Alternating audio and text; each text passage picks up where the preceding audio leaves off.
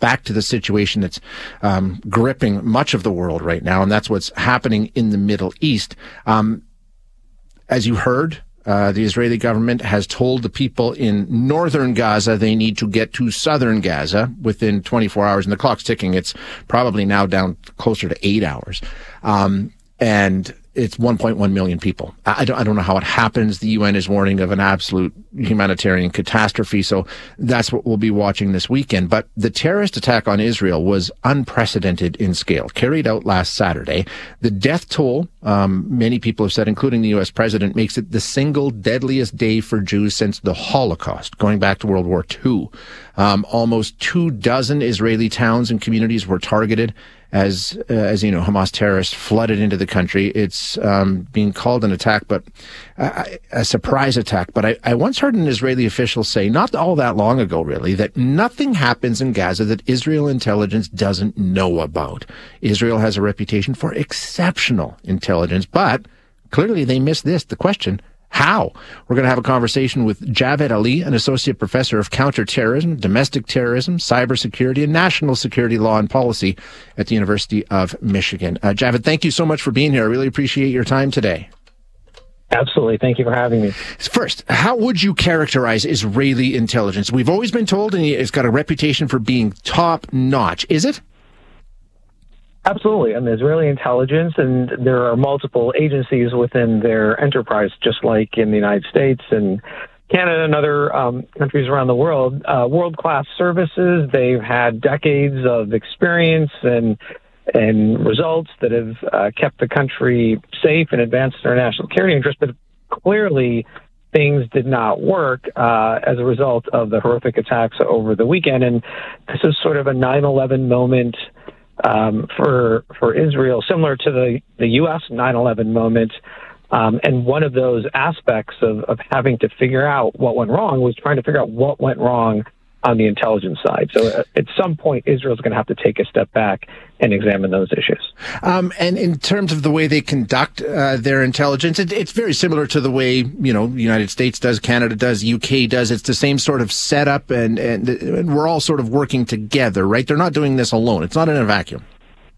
Well, there's no um, Israel has intelligence relationships with other countries, but unlike the United States, Canada, Britain, Australia, and New Zealand, those countries operate under what's known as the Five Eyes intelligence yeah. sharing agreement. So, uh, with Israel and the United States, just for example, that has been a strong bilateral relationship. And usually in these bilateral relationships, the the motto is that if one side has threat information that could harm the other side, then you pass it no questions asked as long as you know you can protect the source in a method that you don't also want to compromise but in this case now i'm making an assumption here because i've been out of government for five years uh, i would it, it, would it would look like that on the U.S. side, if there was any U.S. intelligence that the U.S. the vast U.S. intelligence community had collected that would have given Israel some advance warning, either at the strategic level or the operational level, about this plot, I don't think it was passed because had it been passed, Israel would have acted on it. And so that's another one of these sort of mysteries as to you know, did anyone really have an insight, whether it's Israel, the United States, other countries that Israel has an intelligence relationship with? Did anyone really know what was going on?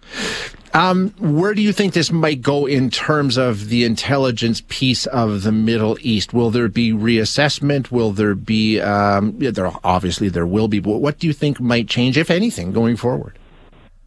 Well, I, I think for Israel in particular, that um, aside from the military campaign uh, that's already had one phase from the air and is almost certainly going to have another uh, phase from from the ground, as you mentioned uh, just a couple of minutes ago, that um, they're going to have to look at what what did they miss, why did they miss it, and then what do they need to implement to make sure they don't miss these things yeah. again and, and, from a us perspective one of the things we implemented after 9-11 was a new a new bureaucratic structure called the office of the director of national intelligence that sits atop all these different U.S. intelligence community agencies, and there's a single person, the director of national intelligence, um, who is in who is the coordinator for right. everything. And maybe that's something Israel will have to implement to make sure at a broad macro strategic level, there's one person who can push all the buttons in these different services to make sure they're focused on the right priorities. You make such a good point because you've got all these different agencies and services and departments that are involved, and you don't want anything falling through the cracks. And that could well be what happened here. We don't know, but it might be, right?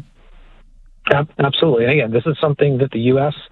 intelligence community had to figure out, in addition to all the internal reforms that different departments and agencies had to implement. And I worked across multiple uh, agencies, and I also worked in that newer uh, office of the director of national intelligence. So I, ha- I got a perspective on what it was mm-hmm. like to be at that the ODNI level, and then I also knew what it was like to work in different departments and agencies as well. So I, I I'm going to go out on a limb here and think that or say that Israel will probably have to implement something like that. And if they don't, then the different departments and agencies are really going to have to reform internally on their own. Yeah, and and all of course that comes at a later date after who knows what carries out over the coming days. Um, Javed, thanks so much for being here. I really do appreciate your time. Thank you.